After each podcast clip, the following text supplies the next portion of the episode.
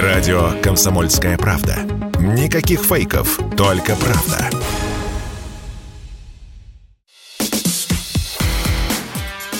Диалоги на Радио КП. Беседуем с теми, кому есть что сказать. Доброго дня, друзья! В эфире радио «Комсомольская правда». Предлагаю настроиться на серьезный, интересный разговор. Сегодня важный гость нашей студии, глава Россотрудничества Евгений Александрович Примаков. И тоже в студии с нами Владимир Николаевич Сунгоркин, главный редактор «Комсомольской правды». Ну и я, Алексей Иванов, у микрофона. Рад приветствовать всех наших слушателей. Владимир Николаевич, Алексей, здравствуйте. Здравствуйте, да. Я вот для тех, кто, может быть, еще не до конца знает Россотрудничество, что это за орган такой, приведу полное его название: Федеральное агентство по делам содружества независимых государств, соотечественников, проживающих за рубежом, и по международному гуманитарному сотрудничеству. Я думаю, мы думаем сделать награду, специальный диплом для людей, которые без запинки произнесут полное название нашего агентства. Я буду претендовать на этот приз. В общем, это агентство, которое занимается продвижением России за рубежом, в том числе мягкой силой, правильно я говорю? Ну да, гуманитарной политикой. Я не очень люблю мягкая сила, гуманитарная политика, да, образование, культура и так далее. Но сейчас, конечно, то самое время, когда эта работа, наверное, усложнилась многократно, потому что то, что мы видим на Западе по отношению к России, оно, конечно, превосходит все пределы. Вот я вчера читал новости и увидел такое поразившее меня заявление, хотя с украинской стороны, наверное, уже нечему удивляться, но вот мэр Львова сказал, что уровень русофобии в мире еще недостаточен, да? Вот вас этот накал русофобии чем-то удивил за последние месяцы? Во-первых, привет господину руководителю города Львов. Спасибо ему огромное за его прекрасную откровенность. Да нет, не удивил. Остервенение такое ожидаемое было. Все росло, должно было прорваться когда-то. Прорвалось вместе с специальной военной операцией. Проблемы, которые у агентства есть. У нас есть вот эти культурные центры, как мы называем русские дома неофициально, они есть в 80 странах мира. И вот уже не в 80 странах мира, а немножко меньше, потому что в Европе их стали закрывать. Они везде действуют по соглашениям межправительственным. Это наша большая боль, потому что мы же все-таки федеральное агентство, то есть мы федеральный орган исполнительной власти. Где-то что-то открыть, часть МИДа, мы можем только по межправительственному соглашению. Были бы мы какой-нибудь неправительственной организацией, некоммерческой или еще что-то такое, да плевать, открылись бы где угодно. А здесь межправительственное соглашение, и, соответственно, эти страны, европейские я сейчас имею в виду, где мы есть, они эти соглашения отменяют, прерывают, и наши сотрудники уезжают, а мы вешаем замок на двери. Скажите, вот вы два года руководите агентством. Что главнее сейчас и стратегически заботиться о, скажем так, о нашей диаспоре, если можно назвать это диаспорой, о наших соотечественниках, живущих за рубежами, или пытаться их вернуть разными технологиями, уговорить, убедить, показать какую-то выгоду, чтобы они возвращались на историческую родину, если проводить какие-то аналоги в терминологии. Вот что важнее все-таки? Владимир Николаевич, обожаю этот вопрос. Я вам должен ответить? Просто как, скажем... Какова политика государства, которую вы представляете? Как чиновник. Да. Хорошо, как чиновник тогда так.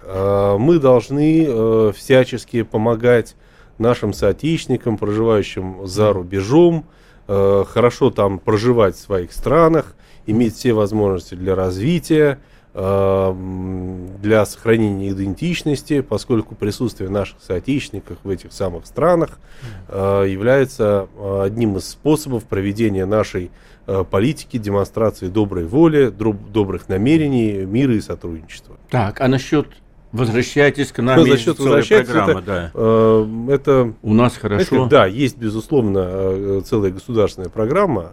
Я считаю, что как раз приоритет должен быть в возвращении. Как знаете, раньше такой модный был среди либеральной интеллигенции термин «пора валить». Все время говорили, рисовали веселые картинки, говорили «пора валить, пора валить». Вот я считаю, что пора домой. Пора домой, естественно, никто никого не заставляет домой, никто никого не гонит и не шантажирует, но надо понимать, что огромное количество русскоязычных, русскоговорящих, которые живут за рубежом, постепенно будут ассимилироваться. Тут агентство выполняет роль такого, знаете, стадиона по беготне за временем, который работает против нас. Мы видим, как второе, третье поколение проживающих там за границей наших соотечественников, дети, которые выросли там, ну да, в лучшем случае они говорят по-русски, но в принципе они уже ассимилируются, у них уже другая идентичность и так далее.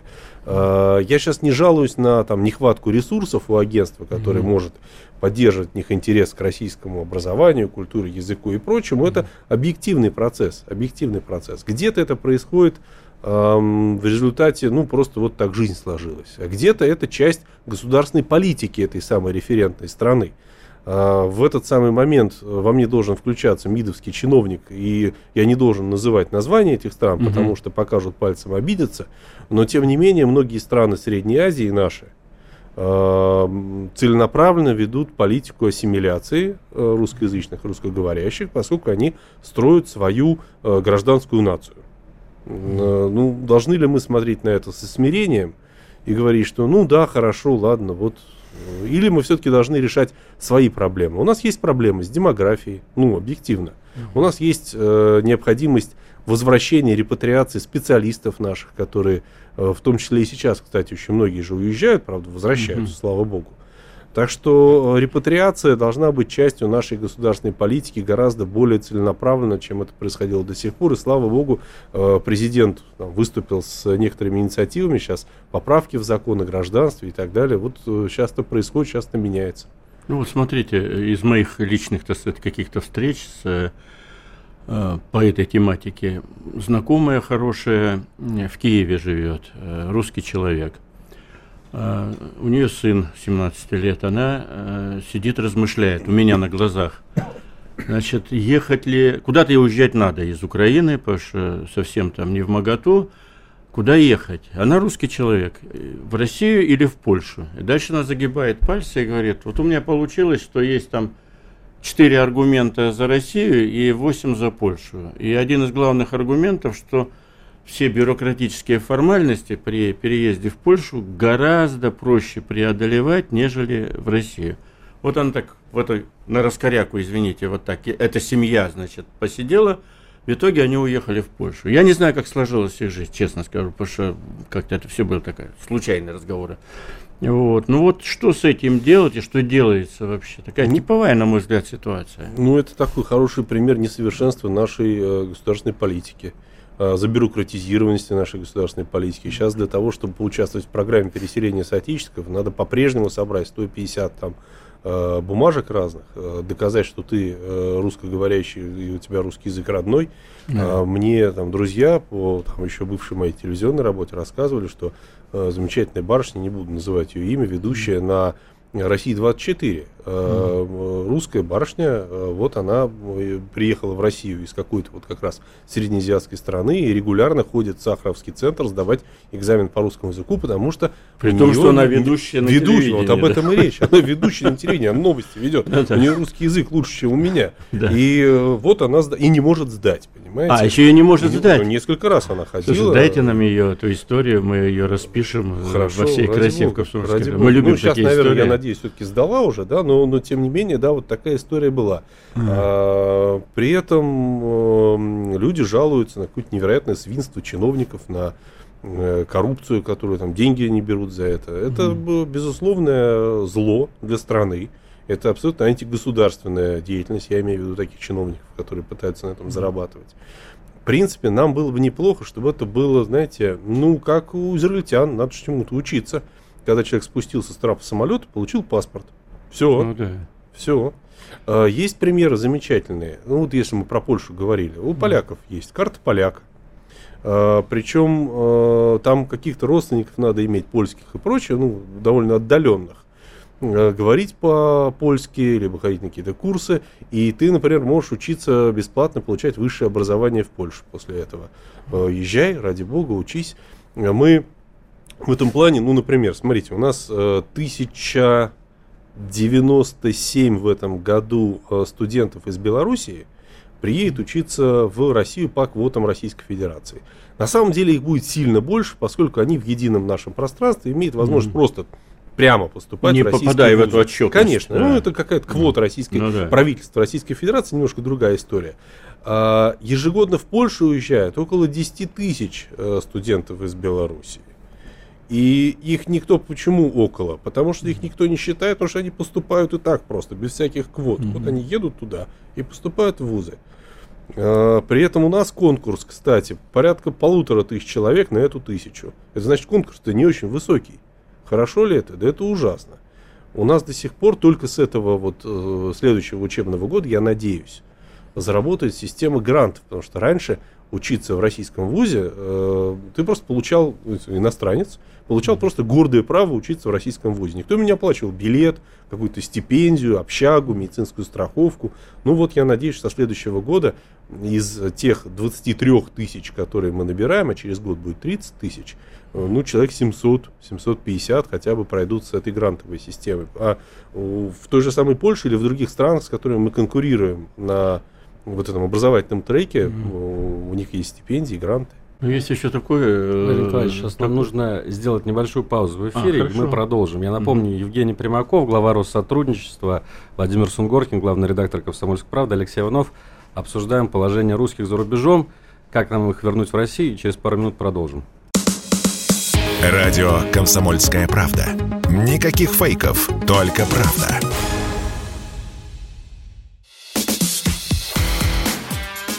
Диалоги на Радио КП. Беседуем с теми, кому есть что сказать.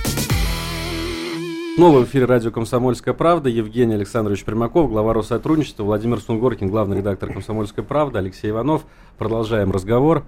Владимир Николаевич, у вас был вопрос еще один. Да, мне кажется, одной из причин, что очень медленно что-то меняется в лучшую сторону с точки зрения вот этих...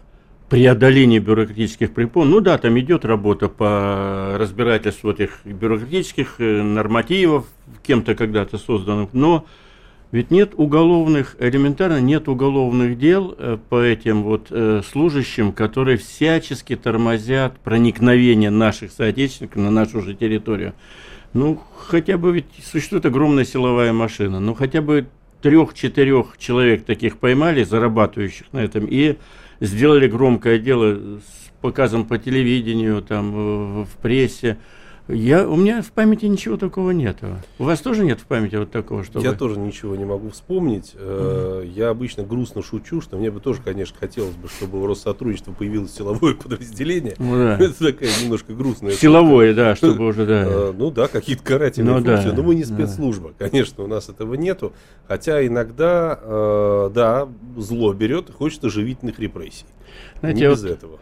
Они, когда я с чиновниками тоже разговариваю из системы Федеральной миграционной службы, начинаю их как бы стыдить, они говорят: слушай, ты не понимаешь, это более глубокая политика. Во-первых, пусть они там остаются, у них есть так своя теория, пусть они лучше там остаются, это будет наши люди, да, в условных их странах. Пожив в Приморье немножко, поехала в Брянскую область, этих же староверов.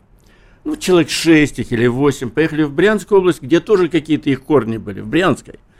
И вот тут поднялась Федеральная миграционная служба и говорит: не, так нельзя, вам разрешено было вот сюда. Раз вы, и мы вам оплатили сюда, раз вы туда переезжаете, мы вас будем штрафовать, наказывать, возвращайте нам все деньги. Я ходил к главе Федеральной миграционной службы и говорю: слушайте, ну вы что, Ромодановский еще был. Вы что, говорит, творите? Приехали, да отстаньте вы от них. Он говорит: а я не могу от них отстать, говорит. Если я не проявлю сейчас бдительности, мне скажут: ты чего не выполняешь свои функции? Они у тебя нарушают, бродят по всей стране. Ну, бродят по всей стране, из Приморья в Брянск переехали. Это люди, которые несут с собой такую мощную сельскохозяйственную цивилизацию, энергетику и так далее. Вот. Что с этим делать совсем? Как это бы толкать бы побыстрее? То, что касается староверов, я вообще считаю, что такой заповедник русскости. Да. И история с этими староверами, она проходила у нас... Понимаете, Владимир Николаевич, Вот мне бы очень хотелось, чтобы у нас было некое агентство по репатриации. Какая-то специальная служба, которая занимается не просто миграционными вопросами, а перед которой конкретно стоит задача вернуть в Россию как можно больше русских. Это абсолютно святая задача. Не отвлекаясь на то, конечно, на все, на вот 5, стоит 10. Задача, да, надо обеспечить. Там нужные документы, нужные территории, чтобы там газ провели, дорогу провели и так далее. Все это дело отследить. Полномочия печати конечно, ставить. Конечно, да, но ее нету. Я знаю очень много толковых, честных людей с неравнодушным сердцем, которые работают в системе МВД и болеют за эту историю. Ну, знаю и других, знаю разных. То, что касается староверов, у них еще была такая проблема. Часть их из Боливии приехавшая, просто так по периметру у меня проходила эта история. Когда приехали в Приморье, какие-то местные чиновники их обобрали. Была такая история. Поскольку люди же приезжали не нищие, они продали свое хозяйство где-то там в Боливии. У них приехали с деньгами. Да. Вот, и с них начали там таскать деньги за то, за все, оказывается. Они же не понимали, что это устроено. Потом была проблема с... ВНЖ у некоторых из них с документами. Им сказали, что у вас виза истекла, поэтому вам надо выехать из страны.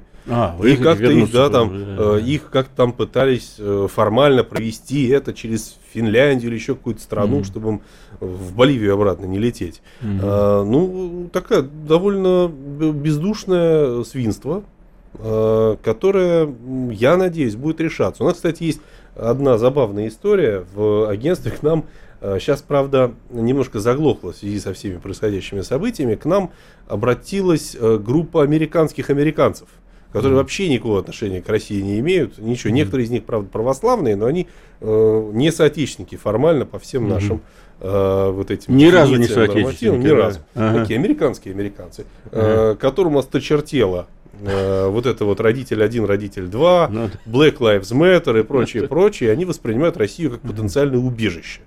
И они хотят переехать в Россию. Мы сейчас вели там переговоры с двумя областями по поводу того, чтобы им выделили какие-то земли, причем не бесплатно, они готовы были платить. Опять же, продают свои фермы там, в Соединенных Штатах и переезжают сюда. Сейчас в связи со всеми этими событиями немножко подзаглохла эта история, но я уверен, что Россия в какой-то момент начнет восприниматься как материк адекватности и такой огромный ковчег убежища, куда можно от идиотов убежать и жить спокойно, расти. Я слышал, Южноафриканская республика, вот оттуда с Южной Африки. Буров, была история с бурами. Да, была история. Но они так сюда и не доехали. Не доехали ведь. Они присматривались к России, они присматривались к Грузии. Честно говоря, не знаю, где они в итоге оказались.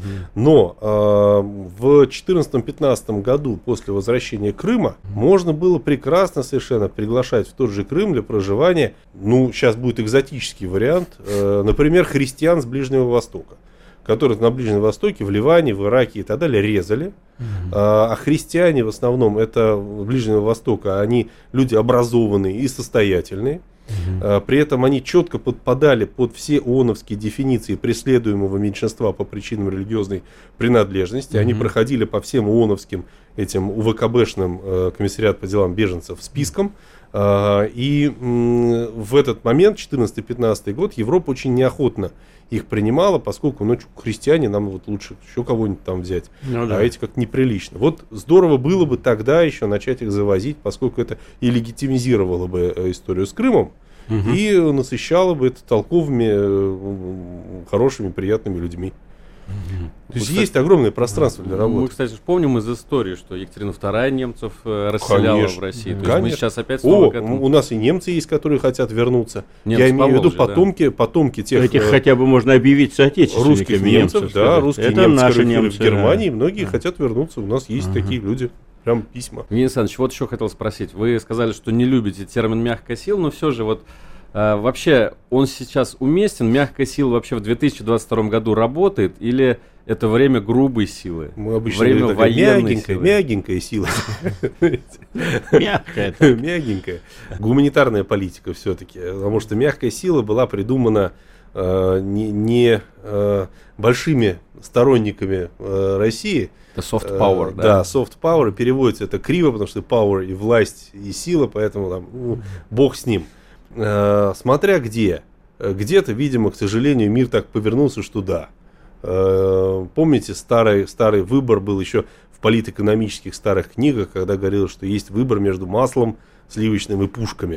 Mm-hmm. Вот в какой-то момент, да, в каких-то регионах выбор произошел в пользу пушек, к сожалению. Но, смотрите, даже на Украине, где пушки звучат в полный голос, огромное значение имеет гуманитарная политика сейчас, особенно вот на освобожденных mm-hmm. территориях.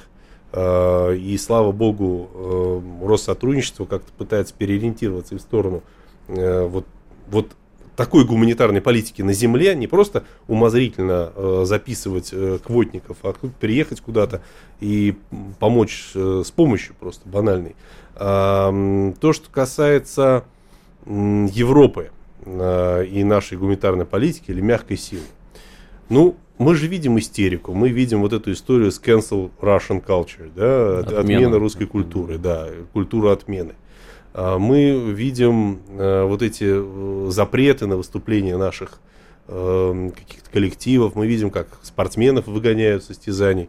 Мне кажется, что это либо неизбежно пройдет, либо, потому что русскую культуру невозможно отменить просто, либо нам надо задуматься о том, а надо ли нам настаивать на том, чтобы европейская, та же самая западная культура обязательно считала, что русская культура ее часть. Поясню мысль. Звучит немножко провокационно, но тем не менее.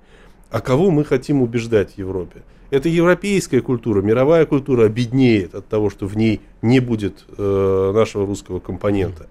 Наша не беднеет, потому что мы-то от европейской культуры не отказываемся. У нас точно так же в консерватории и Бах, и Бетховен, и Малер, и кто угодно. Забавная была история, помните, наверняка это было по всем средствам массовой информации, в интернете печатали про то, как в Миланском университете отменили курс по Достоевскому. Это было несколько, месяца два, что ли, это было назад. Да, мы писали тоже. Да, забавная такая была история. Почему забавная? Я помню, увидел я переписку где-то в Твиттере на этот счет. Какая-то итальянская женщина, обеспокоенная, писала, что как это несправедливо, и спасибо ей огромное, как это несправедливо, что отменили курс по Достоевскому. Вроде бы его, кстати, потом вернули, но неважно. Как это плохо, нехорошо, нечестно там, и так далее, и так далее. Мы с вами понимаем особенность западной ментальности, когда неприлично говорить, что кого-то отменили или кого-то притеснили из-за его национальной принадлежности, там, цвета кожи и прочего, и прочего, и прочего. То есть, стыдно так говорить, стыдно. И поэтому какая-то другая итальянская женщина внизу написала комментарий. Достоевского отменили не потому, что он русский, а потому, что он поддерживал Путина. Это было прекрасно. Если бы был жив, то нет, прямо так в настоящее время. Без всякого быта. Конечно, да. Сейчас у нас время еще одну паузу сделать в нашем эфире. Я напомню, Евгений Примаков, глава Россотрудничества, сегодня на радио «Комсомольская правда». Радио «Комсомольская правда». Только проверенная информация.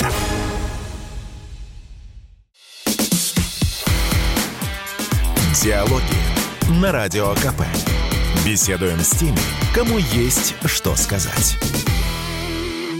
Друзья, возвращаемся в эфир. Радио «Комсомольская правда». С нами Евгений Александрович Примаков, глава Россотрудничества, и главный редактор «Комсомольской правды» Владимир Сунгоркин. Владимир Николаевич, ваш вопрос. Сейчас какой-то такой период, порой ощущение некого тупика возникает, например, во взаимоотношениях с разными странами. У вас вообще сейчас есть какое-то поле работы с теми самыми недружественными странами, к которым относится такое ощущение, что большинство, да? Или вы сейчас тоже сидите и ждете, когда все это к чему-то, чем-то закончится или к чему-то приведет? Вот как сейчас есть какие-то люди на той стороне, с которыми можно как-то общаться? По вашей линии. Владимир Николаевич, я стараюсь, чтобы агентство не зацикливалось на том, что происходит в западном мире. Я считаю, что это такое тяжелое наследие нашего прошлого, не самое позитивное. Мы все время смотрели на Запад безостановочно, обо всем. И в советские времена это продолжалось, и до без царя, что называется, да, тоже это было всегда. Французик из Бордо, надсаживая грудь, Да. Все как положено. Да? В советские времена это принимало какие-то уродские совершенно формы, поскольку люди хотели ехать в загранку за джинсами. И ты куда поехал? Я поехал, не знаю, в Египет. Фу, а я вот в Париж поехал, вот я молодец и так далее. И, к сожалению, даже когда советская власть закончилась, и джинсы с жвачкой оказались везде, все равно эта история осталась в головах. И у нас и в агентстве до последнего времени, и, кстати, и в МИДе до последнего времени, сейчас только это начало меняться, представление о том, что самое вот... мякотка, самая сладенькая, это вот в Европу поехать куда-нибудь там, в Копенгаген, да, и вот это оставалось. Сейчас мы уходим от этого, и слава богу, слава богу. Поэтому те ресурсы, которые у нас освобождаются по Европе, типа закрыли нас там в Словении какой-нибудь, или выслали людей из Чехии, или в Гданьске закрыли наш небольшой русский дом. Мы вот этих вот сотрудников наших с огромным удовольствием перебрасываем на работу в ближнем зарубежье, в Африку, в Азию. Это правильно и хорошо, слава богу. Так что, ну как, есть ли жизнь на Марсе, то есть есть ли работа у нас в Европе? Ну, безусловно, есть. Где-то хуже, где-то лучше. Там чуть лучше работают сейчас условия работы, я имею в виду, в Италии, неплохо во Франции, при всех там проблемах, каких-то пикетах, кто-то там краской бросался. Я вам приведу такой пример. Это наша представительница Диана Магат из как раз Дании, из Копенгагена. Мне какое-то время назад, месяца два тоже, писала, что у Русского дома в Копенгагене был замечательный партнер, директор исторического музея, интеллигентнейший академический ученый, который вот работал вместе с культурным центром, там проводили какие-то мероприятия. В какой-то момент он у себя в Фейсбуке, который сейчас надо сказать, что он запрещенный и прочее, прочее, нарисовал, опубликовал Google карту, где находится Русский дом, со стрелочками, с какой стороны к нему подойти, и написал, что вот всем людям доброй воли и украинцам в особенности надо немедленно туда прийти и этот самый Русский дом разгромить, а лучше отдать украинским беженцам. Это вот, понимаете, степень упоротости показывает людей, которые, казалось бы, человек не про политическую, мягко говоря, даже не назовешь это борьбой, наверное. Но, тем не менее, идиотов много. Ну и здравых людей много, хотя, я говорю, сейчас многие вещи заморожены. Польша, наше представительство в Варшаве, ну что оно там, где оно там, что оно будет делать? Да? Ну, люди сидят, какие-то онлайн-курсы делают. Но то, что касается среднеазиатских республик, ближнего зарубежья, все прекрасно работает, огромное количество курсов, каких-то классов, прочего. Причем мы сейчас стараемся переориентироваться, чтобы это не просто курсы повышения квалификации учителей русского языка, традиционные для агентства, но чтобы это был какой-нибудь курс для агрономов, например. Почему нет? Это тоже завоевывает внимание и благодарность людей. На Африку мы сейчас будем перебрасывать специалистов, чтобы там работа строилась. В азиатские страны, там Индонезия, Малайзия, Китай, Индия. А что такое сейчас Украина с точки зрения вашего ведомства? Мы же вроде в Херсоне уже стоим. Вообще, я сегодня вычитал, что 20% территории Украины сейчас под нашим контролем, да, под российским.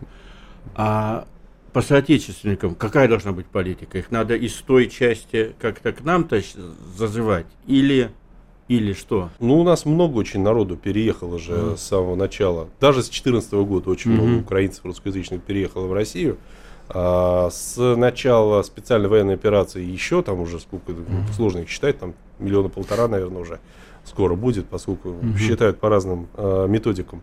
У нас где-то чуть больше года назад, в апреле прошлого года, Зеленский объявил Россотрудничество под санкции. Около года назад. Да, да, да, это был апрель прошлого года. А что у нас как, был, там, а как он у вас? Вот, что, ну, выпустил, что ему не там... понравилось-то? Вы же мирные люди, вы про язык, про танцы, про... Ну, слушайте, мы же не можем абсолютно сторониться полностью политики, поскольку понятно, что мы федеральное агентство, еще и часть Министерства иностранных дел. Конечно. Там была забавная история. Мы провели...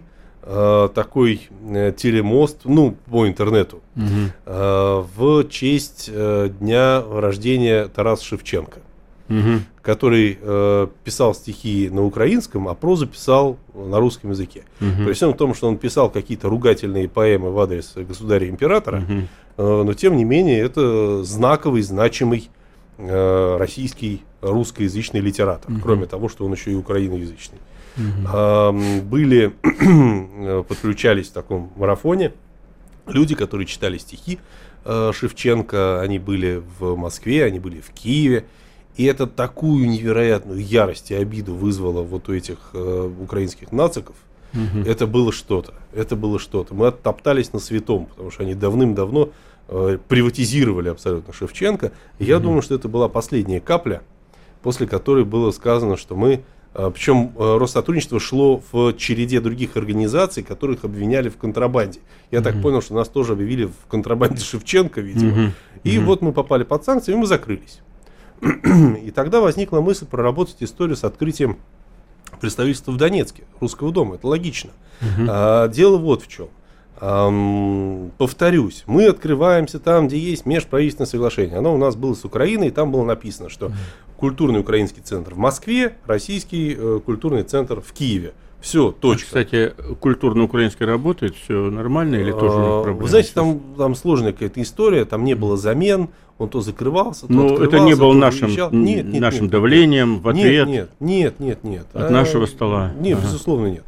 Ну, мы же не какие-то изверги с культурой воевать, правильно? В отличие от некоторых... Но мы украинскую не отменяли культуру. Нет, конечно. Да. Мы, в принципе, не отменяем тоже, культуру. Да. Мы цивилизованные люди, в отличие от других нецивилизованных. И Тарас Шевченко у нас, набережная Тарас Шевченко. Да, памятник стоит. Как бы к нему кто не относился. Но, тем не менее. Но идея была такая, что мы...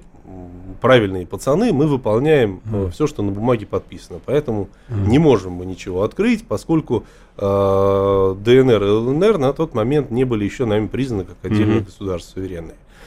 Тогда Россотрудничество договорилось с нашей партнерской союзнической организацией «Русская гуманитарная миссия», что они заключают соглашение с кем-то там, с каким-то НПО в Донецке, и они откроют там русский дом.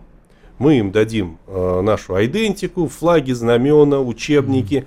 Будем включать во все наши обменные программы, готовить там на их площадке студентов, чтобы они потом могли сдать экзамены, поступить в российские вузы.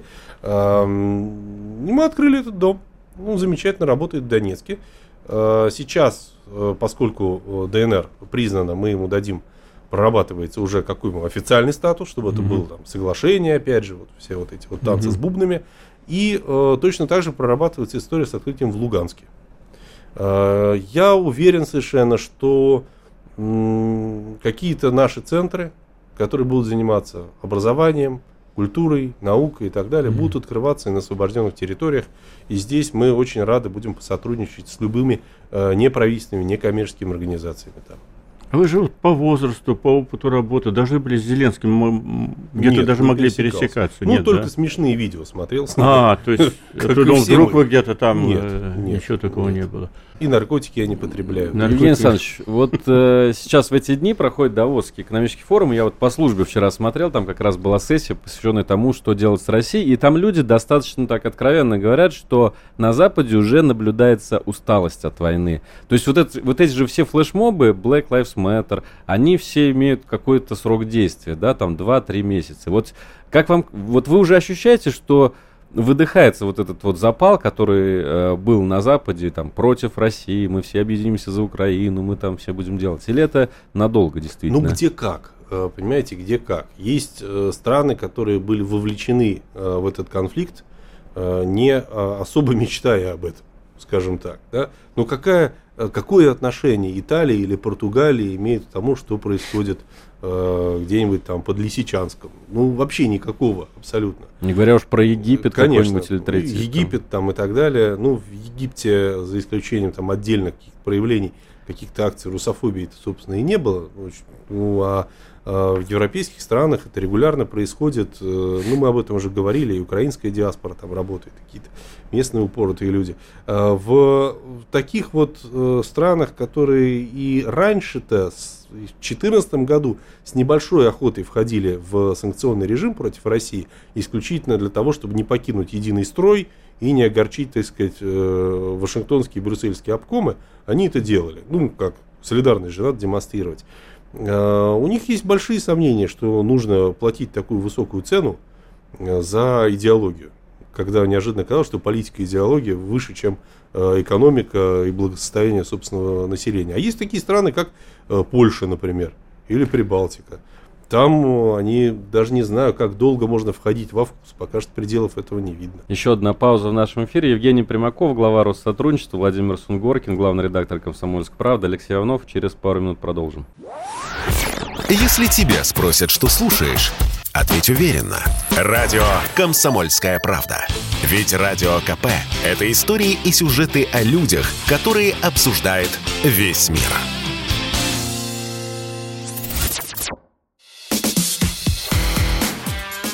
Диалоги на Радио КП. Беседуем с теми, кому есть что сказать. Друзья, мы выходим на финишную прямую. С нами сегодня в студии Евгений Александрович Примаков, глава Россотрудничества, главный редактор «Комсомольской правды» Владимир Николаевич Сунгоркин, Алексей Иванов у микрофона. Мы продолжаем наш разговор. Мы договорились, что можно о всем поговорить. Сейчас я вас кое-что спрошу. Вот. Можно передумать? Вот вы внук Евгения Максимовича Примакова. Вы как ощущаете себя? Вы ощущаете себя, что вы, скажем так, наследник его политический, что вы продолжатель его дела как политик? Вы политик в душе, вот там в голове. Вы продолжатель рода Примакова. Как у вас это в голове? Что у вас в голове есть вот этого могучего, великого, большого человека? Вы знаете, мне кажется, очень трезво и здраво к этому подхожу. Люди рождаются там, где и когда рождаются. Это не мы выбираем. Я никогда не дотянусь и не дорасту до моего деда, это факт абсолютно. Я спокойно не переживаю из-за этого. А дальше я просто работаю, и главное не опозориться. Примерно так. Я уже был главным редактором, и когда стал главным редактором, познакомился с Евгением Максимовичем. Он очень суров был, вот в моем воображении. Мне так везло, он не был с нами, со мной, с комсомолкой, так он всегда какую-то увидит и какую-то претензию выскажет. Он следил за комсомолкой, читал ее. Вы там, чего-то так. И я так, как его видел, всегда были какие-то встречи же главных редакторов с ним в разных, ипостасях. Он же был у нас и министром иностранных дел, и главой внешней разведки, и премьер-министром. И, естественно, он много общался с главными редакторами. Я всегда как Примаков думаю, сейчас что-нибудь скажет. Так вот я всегда так побаивался такого дяди, Вопрос-то в чем? Тем не менее, вы фигура политическая, мы вас по телевизору много раз видели. Что с Украиной, ваше мнение? Как выходить из всей этой ситуации? У вас есть сценарий? Делаем раз, делаем два, делаем три. Чем сердце успокоится?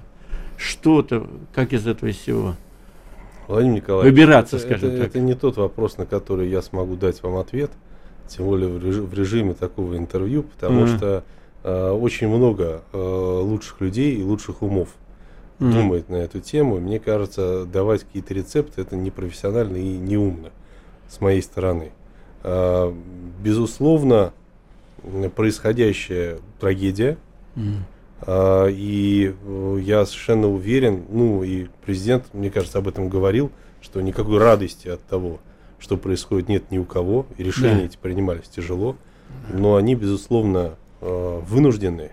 Эти решения откладывались, отрицались долгие годы, как самое невозможное, но альтернатива, которая им была, это враждебное, вооруженное ядерным оружием государство с иностранными военными базами на ее территории, с военной инфраструктурой в наших границах, подлетным временем в минуты до столицы. Это, еще с абсолютно русофобской повесткой, неонацистской, с агрессией, для нас энергией. Было гораздо худшим даже вариантом, чем то, что сейчас происходит. Поэтому выбор не от хорошей жизни.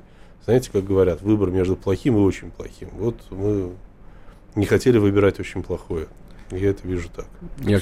Тут скорее, наверное, между очень плохим и ужасным. И очень-очень плохим, и катастрофой, скажем так. Да, наверное, так. Я вспомнил, что, раз уж мы заговорили о Евгении Максимовиче, то, наверное, процесс вообще возвращения России своего суверенитета начался тогда, в 99-м году, когда был знаменитый разворот над Атлантикой, да? Это был первый такой шаг против коллективного Запада, который Россия, может быть, тогда еще небольшой, но он был предпринят.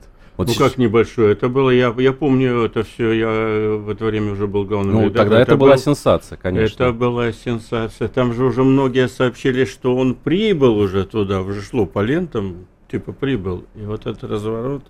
А сколько вам было лет тогда? Вот вам, получается. Сейчас считать начну. Сейчас считать. 76-й, это 99-й. Ну, значит, 22. А, уже было что вспомнить, ну, да? Конечно, да. Он, кстати, не считал, что это был какой-то невероятный героический шаг, перевернувший все. Он просто считал, что так все трактовали, что это решительно. Он поступил, не, просто для него это была такая, ну, довольно простая история. Он поступил правильно, он по-другому не мог, и все. То есть органическое, скажем так, решение. Ну, да, там не было какого-то такого ощущения собственного невероятного величия из-за того, что он просто не полетел во время бомбардировок. Еще вопрос. Вот меня перепахала, честно говоря, история с памятником освободителей в Риге, да, вот. Перепахало не то, что его решили снести, это было, наверное, предсказуемо, а то, что как люди себя вели в Риге, в городе, который мы считаем, ну, пропитанным русофобией. Люди приходили туда, ну, можно сказать, что это был такой героический жест с их стороны, да, понятно, что власти были настроены резко против, и там заводили уголовные дела только за то, что люди доставали российский флаг. Вот, ну, мы говорили сегодня много о том, возвращать, помогать, но вот что делать, как мы можем помочь тем людям, которые там живут, которые там родились, выросли, которые сочувствуют? Вообще есть у России сейчас такие возможности помогать людям в Прибалтике? Может быть, в Польше есть наши симпатизанты, где-то еще в Европе? Ну, с позиции, скажем, нашего агентства, у нас нету ни одного русского дома, ни одного центра, ни в одной из стран Прибалтики. У нас их, собственно, и не было. Там был до последнего время в Риге даже в Дом Москвы. Не было, да? Такие огромное количество. Нету, просто дело вот в чем, повторю, бюрократическая машина такова, что межправсоглашение. Есть ли у нас сейчас возможность говорить о том, что мы с латвийским государством, вот этим вот, с Прибалтийским Эмиратом, будем заключать межправительственное соглашение о том, что там открывается русский культурный центр? Да нет, это невозможно абсолютно.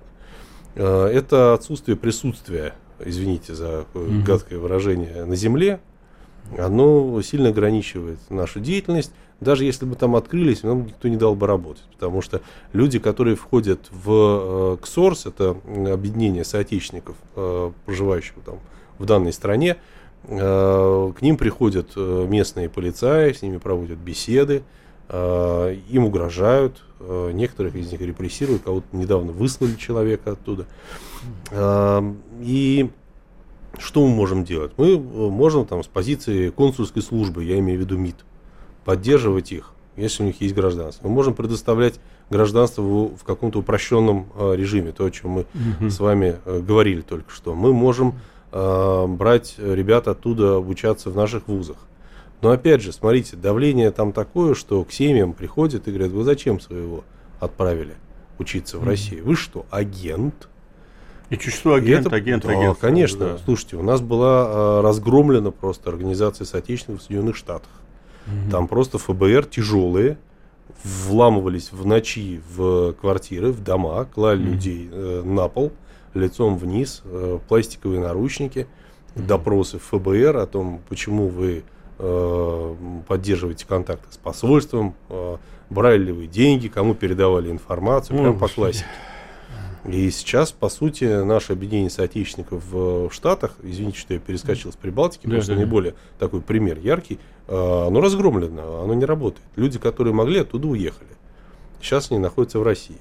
При том, что, ну, мне можно не верить, но никакой агентурой они никогда не являлись.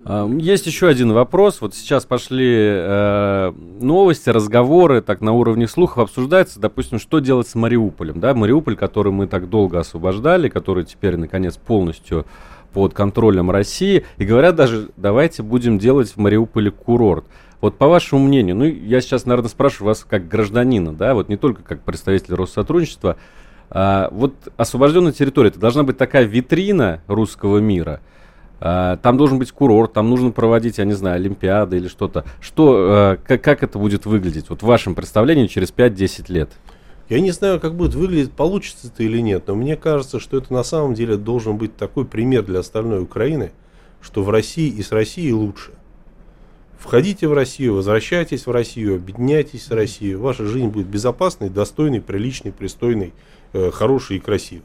Потому что не может телевизор бесконечно побеждать. Холодильник, я имею в виду. Да? Холодильник в какой-то момент. То есть приземленные абсолютно вещи. Качество жизни, они гораздо лучше работают, чем какая-то информационная работа, назовем ее пропагандой даже. И так далее. То есть люди должны видеть, что Мариуполь — это круто, потому что он в России. Тогда это будет работать.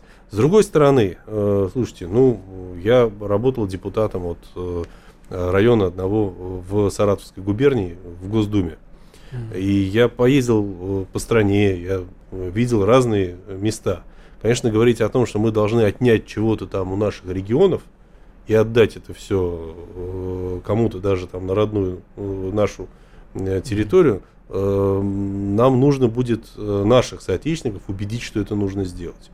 Я не говорю о том, что нельзя. Я говорю, что проработать это нужно, чтобы это был общенациональный консенсус, что сейчас мы вернем Украину домой. Посмотрите, как было здорово, сколько было сделано в Крыму за вот эти годы с 14-го. Крым тоже отчасти стал такой витриной. Нам теперь есть что показать украинцам, например, там где-нибудь под Херсоном, куда ездят торговать из Крыма, куда поставляют бензин из Крыма, куда сейчас и рубли завозят, тоже, насколько я понимаю, из Крыма. Спасибо. У нас закончилось время нашего эфира. Я хотел поблагодарить нашего гостя сегодня, Евгения Александровича Примакова, глава Россотрудничества, Владимир Сунгоркин, главный редактор «Комсомольской правды», Алексей Иванов. Мы все были с вами. Никуда не переключайтесь. Радио «Комсомольская правда». Диалоги на Радио КП. Беседуем с теми, кому есть что сказать.